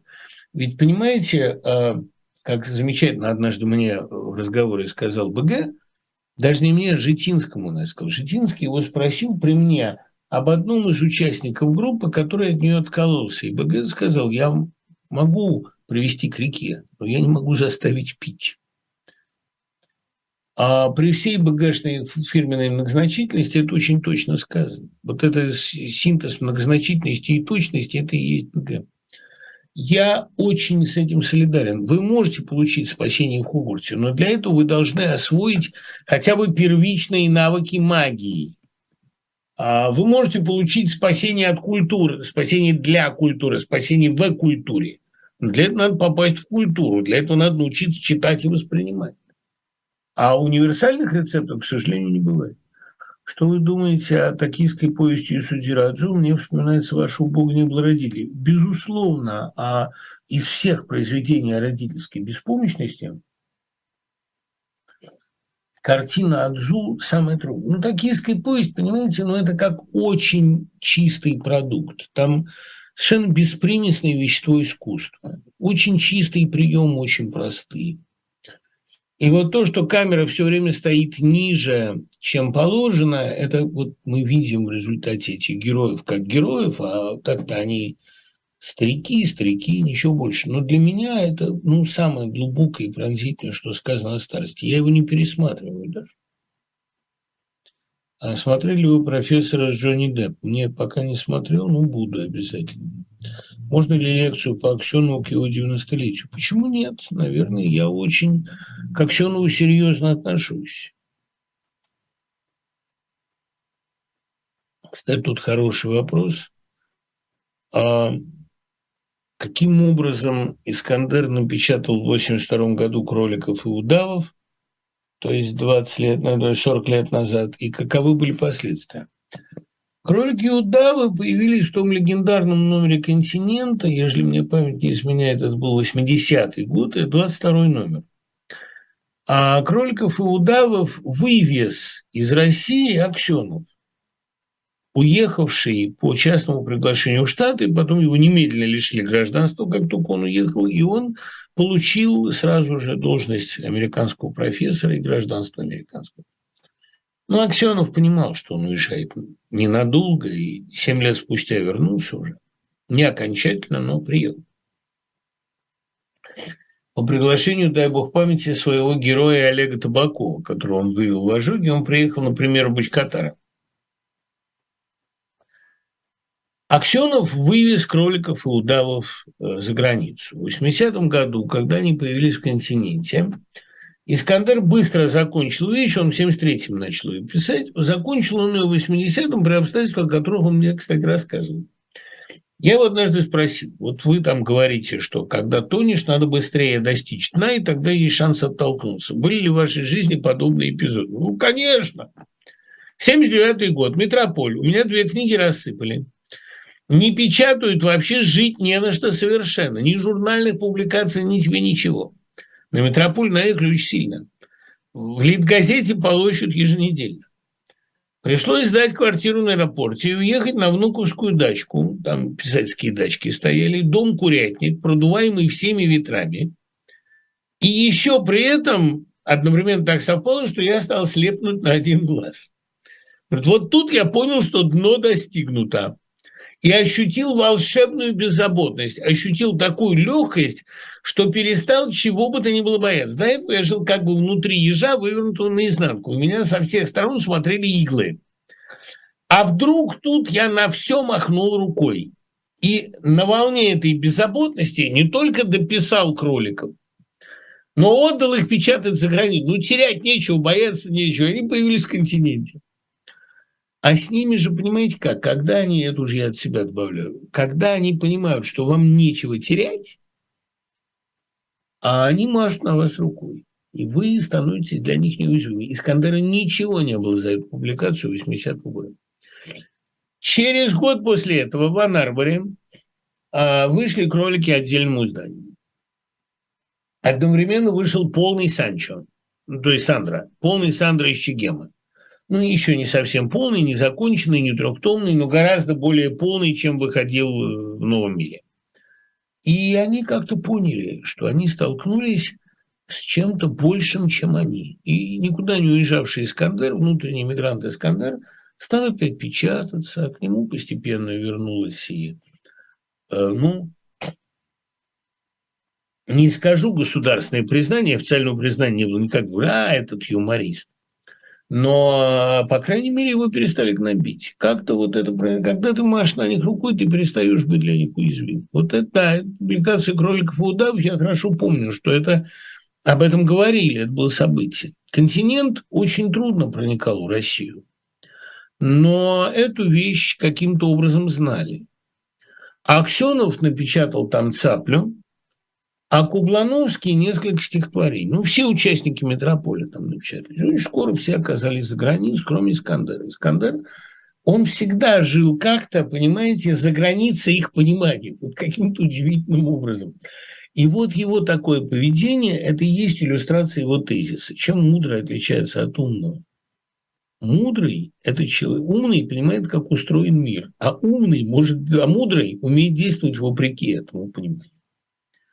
То есть э, со стороны Искандера было совсем неумно напечататься тогда с кроликами, но это было мудро. Я уже не говорю о том, что махнуть на все рукой бывает иногда очень полезно. Типа, как говорит Синявский, когда опаздываешь, хорошо замедлить шаг. А нету ли у вас лекции на тему такой случайности, как герои в литературе? Так понимаете, герой в литературе – это не всегда случайность. Иногда случайно получается, да, как Бендер, который становится героем многих поколений. Но иногда это результат расчета, иногда это результат следования евангельской матрицы. Вообще закономерности, какой герой становится действительно притчей во языцах, какой уходит в язык, какой герой становится популярен и востребован, у меня есть об этом лекция, но в рамках писательского курса, там, иногда для подростков, иногда для взрослых. То генезис героя я в нескольких лекциях объясняю. Вообще, как написать героя, который бы запоминался. По крайней мере, какими фундаментальными чертами их семь должен обладать Трикстер. Это да. Но ведь, понимаете, писатель далеко не всегда бессознательно решает свои литературные задачи. Как правило, он действует вполне, ну, ну как сказать, с твердым пониманием закономерностей процесса. Сколько бы мы ни говорили о том, что «О, это было озарение». Правило, за любым озарением, как за любым экспромт, стоит тщательная подготовка. Как вы относитесь к рисункам компьютерных нейросетей? Довольно равнодушно, ну, с прохладным интересом. Я знаю, что вы не любите 90-е, и во многом заслуженно, но ведь мы в них росли, нам некуда деваться. Мы сдали будущее без боя этим драным комсомольцам, многого не успели, во многом оказались конформистами, но было и важное. И мы, выросшие в 90-х, и шестидесятники, были большими американцами, чем сами американцы. Ну и да, большими стилягами, чем сами стиляги, как у того же Тодора. А жлобы и тогда, и сейчас оказались одинаковыми и заморфными. А что сформулировано о э, современных жлобах в литературе? Знаете, вот Прилепин, он, когда занимался самоанализом, то есть понимал, что в нем есть, написал довольно точный роман «Черная обезьяна». Этого романа предпочли не заметить. Сейчас, я, не думаю, что это была высокая литература. Это была картина с натурой, но черная обезьяна, которая из него вылезла, была там описана. Он ее знал в себе. И как всегда, когда вроде пишешь такую необязательную, не главную вещь, без замаха на великую литературу, а просто в порядке самоанализа, проговариваешь с откровением все. Вот эта черная обезьяна, она сейчас вылезла не только из него, она вылезла из э, всего российского социума. Вот это гениальный автопортрет жлоба. Гениальный потому, что аутентичный. Про него бы другой человек так не написал. Он сам про себя в этой книге очень проговорился. То есть ну, он тогда, по крайней мере, понимал, что в нем эта обезьяна есть. А потом она вылезла и заслонила ему мир. И сейчас он в ее руках, в ее власти.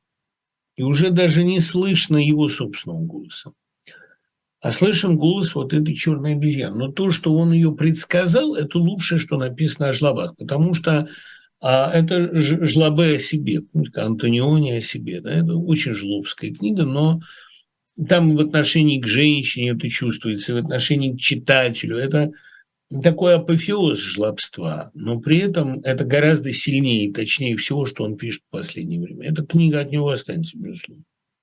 Я вообще человек объективный. Я, э, так сказать, о людях, которые мне ортогональны, э, отзываюсь очень объективно. Я не говорю о мертвых, но он действительно мертв. Его съела черная обезьяна.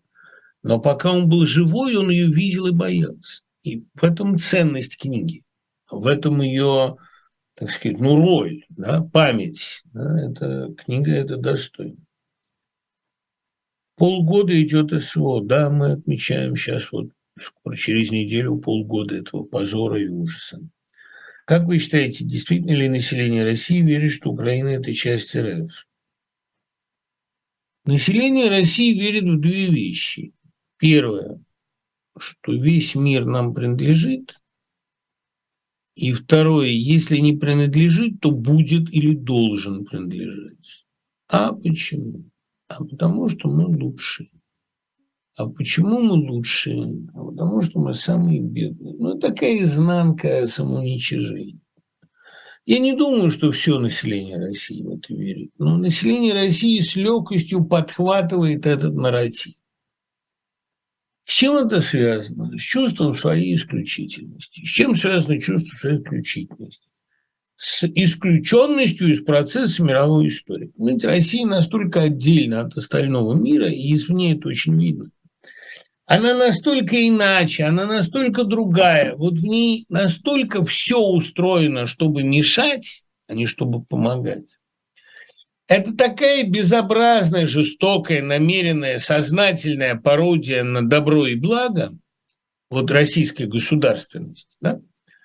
еда, которую не хочется есть а, в общепите, услуги, которыми не хочется пользоваться, власть, которой нельзя доверять, это все сознательное какое-то намеренное наглое извращение Божьей воли. Это игра российского государства. Весь мир хочет как лучше, а мы как хуже. Формула Марии Розновой вполне точно. Я думаю, что и Достоевский это уловил. И записки из подполья об этом написаны. Это не вся Россия, но такова значительная часть российских интеллектуалов, которые говорят, если мы не можем быть лучшими, давайте мы будем худшими, давайте мы их уравновесим. Они все хотят добра, а мы будем хотеть зла. Они все хотят быть лучшими, а мы первыми с другого конца. Есть такая тенденция. Она отличает Россию очень от остального мира. Это такая самость, такой я. Наиболее подробно это и сложно, конечно, у Юрьева в Третьей империи. Мы должны завоевать мир. А как мы это сделаем? А потому что мы не боимся умереть. Нам незачем умирать. Россия делает все, чтобы умирать было не страшно. А почему мы должны захватить мир? Для чего? А просто потому, что должны. Например, как мне Крылов однажды рассказывал, Константин, Россия – это та бомба, которую Бог бросит в пасть дьяволу. Но я не хочу быть бомбой вообще-то. И для меня дьявол, в отличие от Бога, это абстракция, это вымысел. Но, ну вот ему так кажется, ему так хотелось. Он был такой немножко манихейской мировой, ну, точнее, не манихейской, конечно, а зороастрийской. Но ну, вот он считал, что идет эта борьба двух начал, и Россию кинут как бомбу. Я думаю, что Россия достойна лучшей участи, но установка российской государственности и российской идеологии на то, чтобы быть хуже всех, делает Россию очень отдельной от остального мира. Поэтому все различия внутри России немедленно стираются, как только э, Россия в очередной раз окутывается дымом противостояния. Происходит мобилизация, единение. А я не думаю, что в сегодняшней России возможна мобилизация. Более того, я даже не думаю, что возможна духовная мобилизация. Но для меня совершенно несомненно, что львиная часть российского населения, львиная доля его, считает себя лучше остального человечества. На каком основании понять совершенно. Если бы я оказался в одном приграничном с Россией украинском городе, и мне бы открылась информация о глубине разложения местной воинской части. Алкоголь, наркотики, девушки сомнительного поведения, незаконные ночные обыски, аресты, изъятие денег в пользу солдат без суда и следствия. Главное, гигантская сеть по интернету разводила у людей по всему миру. Куда бы вы посоветовали позвонить? Миш, если вам открылась такая информация – хотя я сомневаюсь, что она вам открылась, лучшее, что вы можете сделать, это ее обнародовать. По-моему. Можно ли считать шамана Габышева потомком Дон Кихота? Ну, в принципе, любого трикстера можно считать потомком Дон Кихота и потомком Христа. Шаман Габышев явление немного другого порядка, но он скорее потомок Хаджина Средина, понимаете, такой странствующий плут, странствующий учитель, плут в значении волшебник. Я не очень, так сказать, понимаю, э, какова его перспектива. Ну да, на Насреддина он похож больше всего, я думаю. Жалко и шака нет. Как вы считаете, продуктивнее искать разгадку человека из Семертона, если вы говорите, что даже после его идентификации она не поддалась? Но она не могла поддаться. Понимаете, поддалась одна загадка. Загадка шифров книги. Установили, что этот герой, предположительно по фамилии Буш,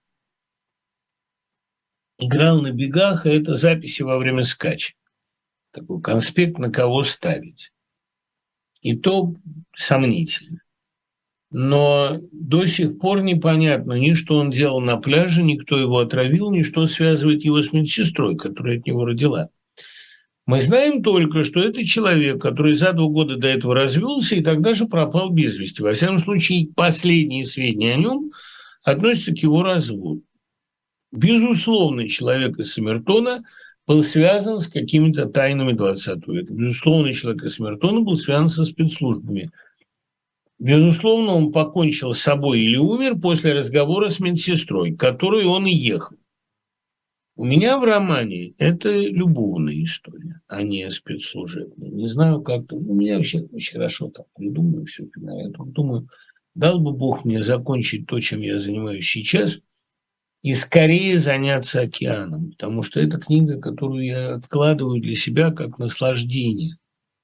Но а, это самая необычная моя книга. Но когда я ее буду писать, Бог его знает. Мне надо закончить биографию Зеленского – и то не закончить, а довести до той точки, когда станет понятно, что происходит.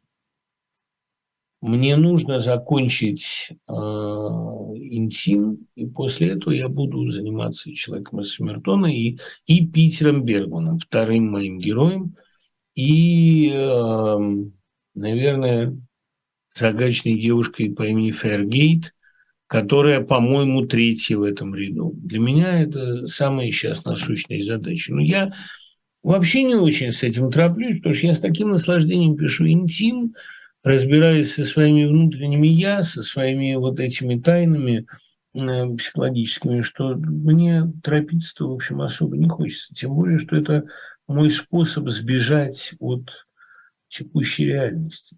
Имеет ли смысл переводить Байрона? Ну, конечно, имеет, как упражнение, да. Как вы считаете, в чем идея и мораль дьявола Толстого? Вот это не так просто, Оль. А, дело в том, что «Дьявол» – это повесть о похоти, о голосе гениталий, который иногда подмешивается к голосу разума, о том, как одержимость похотью становится для человека не источником вдохновения, как думают многие, а источником смерти и убийства. А, это, в общем, а, такая про горькая луна. Вот о чем «Горькая луна» роман и фильм Поланского. Поланскому, кстати, 89 исполняется, без году 90. Гениальный режиссер, по-моему, лучший в Европе. Так вот, э, Поланский, он эм, рассказывает о том, к чему приводит любовь, если это голос плоти, если у человека нет сублимации в искусстве. В искусство, да, там Соловей и тот поет от похоти. Или, как у Зощенко сказано, жрать хочет, вот и поет. Но э, если у вас нет этого, если просто похоть помрачает разум, вы зациклены на этой стороне жизни. Вы становитесь убийцей. Более того, вот этот голос э, страсти, он же далеко не всегда нашептывает мысли. Он иногда нашептывает чудовищные подозрения, иногда он просто подзуживает убить. Более того, э, сильная похоть, сильная страсть, она почти всегда идет об руку с убийством, пыткой, там, отсюда количество садомазохистских текстов. Вот об этом написал Толстой. Он еще в Крейцеровой сонате не побоялся подступиться к этой теме, сказав, что регулярный секс между супругами обоих сводит с ума. Расшатывает психику, губит женщину, там, мужчине там, размывает границы реальности и так далее. Но, э, разумеется, главная мысль дьявола – ущучить, увидеть дьявола. Ну, Толстой на собственном опыте. Дьявол – это же незаконченная повесть Тихона Маланья, которую он 40 лет назад начал, потом с кухаркой домной пережил уже в старости то же самое.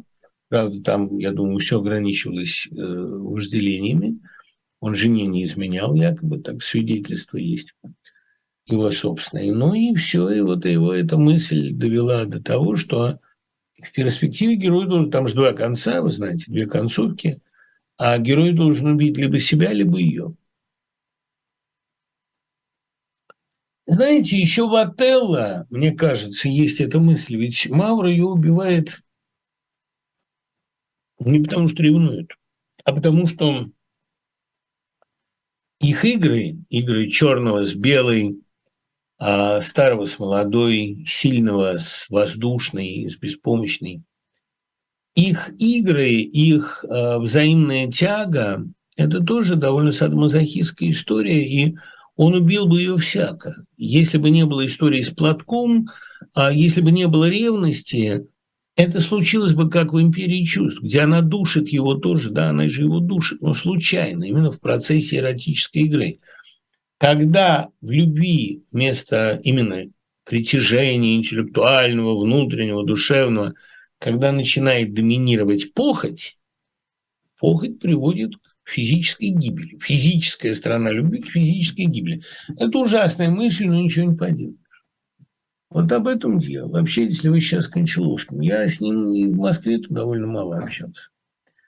А сейчас нет. Согласны ли вы с фразой Арестовича, что юмор – главное доказательство существования Бога? Человек – главное доказательство существования Бога. А юмор – одно из так самых абсурдных и самых умилительных его проявлений. Для меня, ну, то есть юмор – это догадка о наличии другой системы ценностей, другой системы координат. В чем объяснение феномена книги над Кукушкиным гнездом?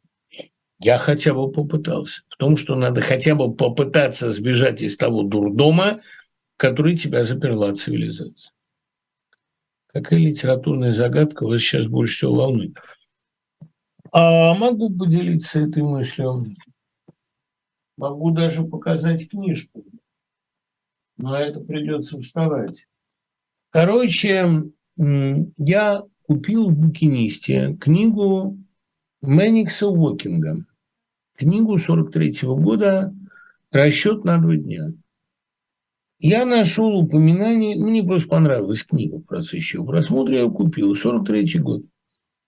Я э, издательство Мэтт, Тодд и Компани. Не о войне книга, и даже на книге написано, что э, бедлам этой книги спасет вас от абсурда войны. И действительно спасает. Книга прелестно написана. Она абсолютно ерундовая и пустяковая по содержанию. Но перо выдают мастера. Я нашел еще одну книгу этого же автора, называется «Одинокая морковь» Ловли Кэррот. И больше ничего, ни статья, ни в Википедии, никаких либо о нем данных. Я говорю, кто такой Мэникс Уокинг? А, вообще далеко не о каждом писателе можно найти статью в Википедии. Но если кто-то что-то знает о нем, ребят, действие в Бостоне происходит. Ну, он бостонец. Ну, роман очаровательный. Без дураков отличный роман. Я бы его перевел. Но кто такой загадочный? Я думаю, что судя по хорошей школе, которая за этим чувствуется, ну, Ивлин, вот там угадывается, эпоха джаза, это не первый роман автора. Я даже боюсь, что это автор под псевдонимом каким-то. Ну, вот как я купил однажды там замечательную французскую книжку, такой полупорнографический роман, оказалось Тристан Цара под псевдонимом. Вот здесь такая же история. А, если кто-то что-то знает о Мэниксе Уолкинге, дайте знать. А мне кажется, да, причем книга с автографом. Очень интересно. Так что имя, скорее всего, настоящее. Ну окей, поговорим на поле Куликовым. На поле Куликовым самый известный поэтический цикл Блока в СССР, самый известный именно потому, что патриотическая поэзия, а блоковские стихи о России считались до некоторой степени эталоном патриотической лирики. Могу сказать почему. А, прежде всего потому, что в них отстаивается мысль об иррациональности русского пути, а, о вечном бое, ни о отсутствии конечного смысла. О, нищая моя страна, что ты для сердца значишь, о, вещая моя жена, о чем ты горько плачешь. Но в наибольшей степени, конечно, это Пускай заманит и обманет, не пропадешь, не сгинешь ты. То что бы с тобой ни происходило, есть твое великое э, предназначение, неведомое тебе самой, и твое рациональное величие. Вот в это отчасти вписывается цикл на поле Кулику. Но, к сожалению, истинный смысл этого цикла от людей годами ускользал. Для Блока тема русской азиатчины, наверное, самая мучительная и самая амбивалентная. Поздние скифы – это отрицание на поле Куликовым, это ответ самому себе 10 лет спустя, ровно 10 лет спустя, э, на поле Куликовым. Блок вообще не мыслитель. Он интуитивно понял, что в России возобладала азиатчина и увидел в этой азиатчине, подобно Владимиру Соловьеву, некоторую расплату за утерю веры расплату за секуляризацию христианства, за потерю христианства, за то государственное, казарменное, казенное христианство, которое Мережковский называл антихристовой церковью, вот эту кондовую и спиную толстозадую, за то, что Русь вместо настоящего сжигающего Христа, который у Блока упомянут стихотворение старообрядца, вместо подлинного Христа, с которым он себя отождествляет – выбрала Христа казенного, Христа фальшивого, Христа церковного, за это расплатой становится азиатчина. Потому что для скифов их вера, пусть языческая, все-таки серьезнее, а отношение к ней сакральнее, чем для вот этих попов с их брюхом сияющим. Для Блока скифство 10 лет спустя после поля Куликова стала расплатой э, с Россией, которая не выполнила своего религиозного предназначения. Но и поэтому ей дана другая религия, вот огненная религия, э, скифская. Это была, конечно, блокская страшная ошибка, чудовищное заблуждение, очень понятное, но от этого не более простительное. А вот на поле Куликовым это именно борьба с русской азиатчиной отчаяние при виде торжества этой ордынской азиатчины, я думаю, что не погрешу против истины, если скажу, что блокская депрессия этого времени 8-10 годов отчасти связана с общероссийской реакцией общероссийской депрессии. Второй том лирики Блока вообще это уже подземные огни адские. Об этом Даниил Андреев писал прекрасно. Но э, проблема же в том, что у Блока революционный подъем никак не связан с общественным. Для него и революция, и невероятный творческий подъем, который он переживает летом пятого года, это явление одного порядка, вызванные какими-то течениями воздуха. Просто революционеры на это реагируют революцией, а Блок созданием «Девушка пела в церковном хоре». Как Пастернак на лето 17 года отреагировал книгой «Сестра моя жизнь». И революция, и книга – это явление одного порядка. Это была революция, это было стихами, стихи революции как-то смешались в голове. Это перефразируя Маяковского. Но именно ощущение революционных великих перемен, оно у революционеров выражается в стачках и стычках, а у поэта в невероятно сильной влюбленности в роковую женщину. И вот для Блока э, торжество реакции, стихии, разгул страшных снежных вихрей, снежной маски, любовь к Волоховой и Фаине, песня судьбы, это явление одного порядка. И вот борьбой с этим черным мороком была для него э, тема Поля Куликова. Это голос настоящей России, той России, которую заглушает и государственная пошлость, и отчаяние и брюжание интеллигенции. Это поиск того чистого звука, который для Блока означал Родину. А, «О, Русь моя, жена моя, до боли, нам ясен долгий путь. Наш путь стрелой татарской древней воли пронзил нам грудь. Что здесь важно понять? Что означает здесь татарская древняя воля? А, и почему пронзил нам грудь? Понимаете? О, чем, о чем, собственно, текст. Это не понятая, не интерпретированная еще по-настоящему блоковская тема. А блок, при всем при том, он при всей своей трансляторской размытости, музыкальности, он довольно внятен. Так вот, э, та Россия, о которой идет речь, Россия жертвенная, Россия, которую пронзила татарская стрела – и есть истинный объект его любви. Он далек от мысли, мысли, которая пришла к нему в скифах, о том, что подлинная Россия есть ордынская, о том, что это Орда. Нет. Но, безусловно, а, после того, как Россией овладела Орда, с Россией что-то случилось, в ней что-то произошло, в ней появилась вот эта роковая дыра, роковая татарская древняя воля, которую ее пронзила. И вот это поющая щель, это поющее зияние, оно для него главное. Конечно, ордынство, ордынская ига – это для России трагедия, это бремя. Но пребывая под этим бременем, Россия входит в какое-то новое состояние. Состояние вот а, той ионизации, которая всегда бывает в захваченной и борющейся стране.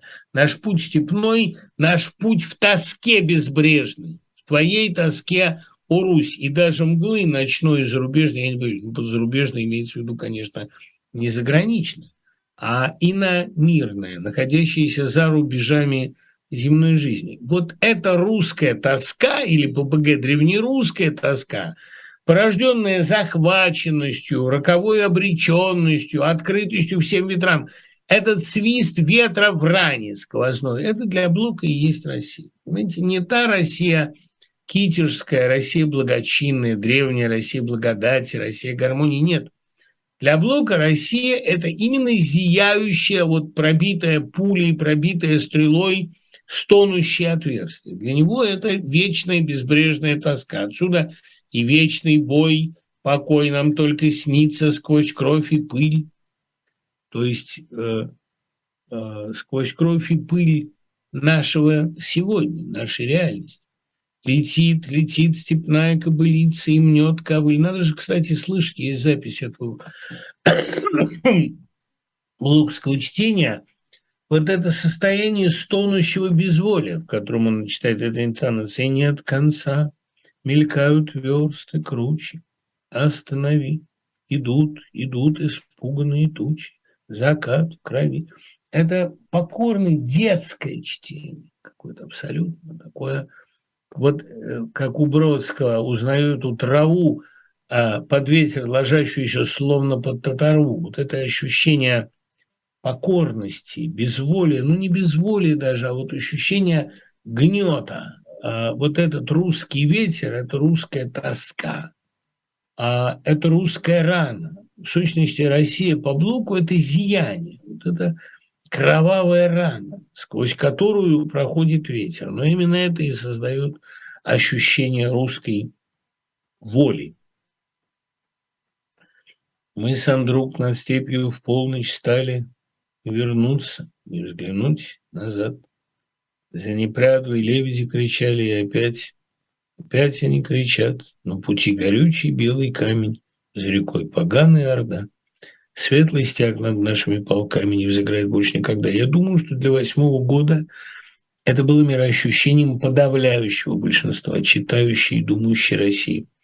И к земле, склонившись головою, говорит мне друг, остри свой меч, чтоб недаром биться с татарвою за святое дело мертвым лечь. Тут о том, чтобы выжить и победить, речь не идет вообще.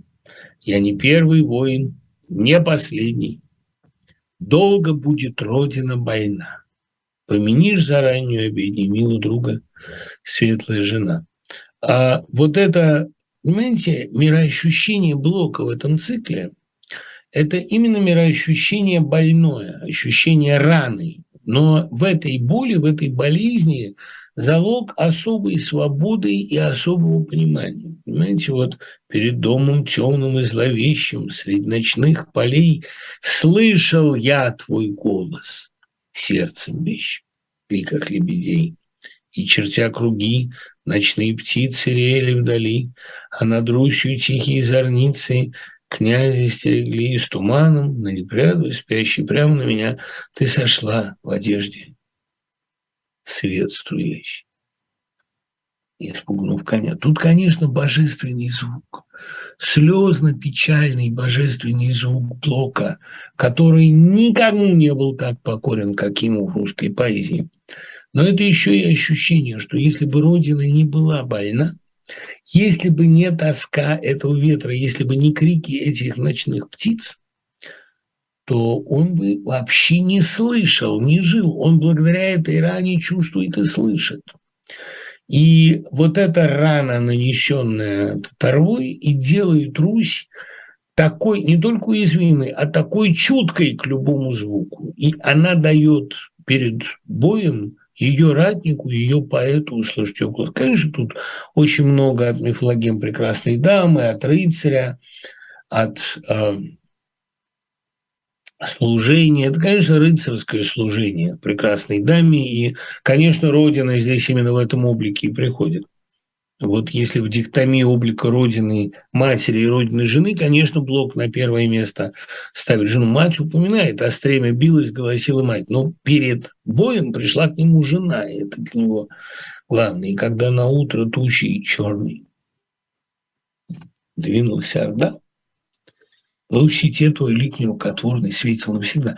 Не надо только говорить, что это все кануло, что этого всего больше нет, что русская культура пришла вот к этому, и что мы сегодня видим, этим закончилось. Я вам больше скажу, может быть, мы сегодня потому и говорим о Поле Куликовом, что это раненая Россия сегодня, это пронзенная Россия, больная Россия, она более чутка в своем унижении, в своей трагедии, более чутка к небесному голосу. Поэтому в России сегодня пишется так много прекрасных стихов. А если бы не эти пробоины, наносимые России на ее пути, и если бы не ее грехи, которые она совершила, я все равно настаиваю на том, что Россия такая же жертва захвата сегодня, как и Украина, и она точно так же сегодня мучается под этим игом, под игом не людей, под игом вот порды поганые. Это орда поганая сидит на России. А, да, она, наверное, слишком уязвима. А, да, она, наверное, плохо сопротивлялась. Ну, это напоминает, да, если вас все время насилуют, вы, может быть, как-нибудь не так лежите. Но в этот виктимблейминг мне не хотелось бы вдаваться. Я просто хочу сказать, почему этот текст блока нас сегодня до слез таких трогает. Потому что мы тоже пробиты, у нас тоже есть эта роковая пустота в сердцах восторженных. Когда-то есть роковая пустота. мы этой азиатчиной, этой татарской стрелой мы пробиты, но эта рана в нас поет. И вот голос этой раны – это цикл на поле куликом. Опять с вековой тоской пригнулись к земле ковыли. Опять же туманы рекой ты кличешь меня издалека. Мчались, пропали без вести степных кобылиц табуны, развязаны дикие страсти под игом ущербной луны. Да, они развязаны, мы среди них сегодня живем.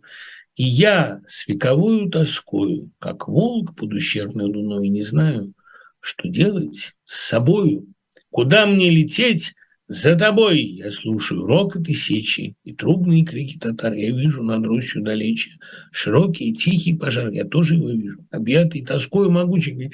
Гениальные слова. Могучая тоска. Не могучее воинство, не могучий воин, а могучая тоска.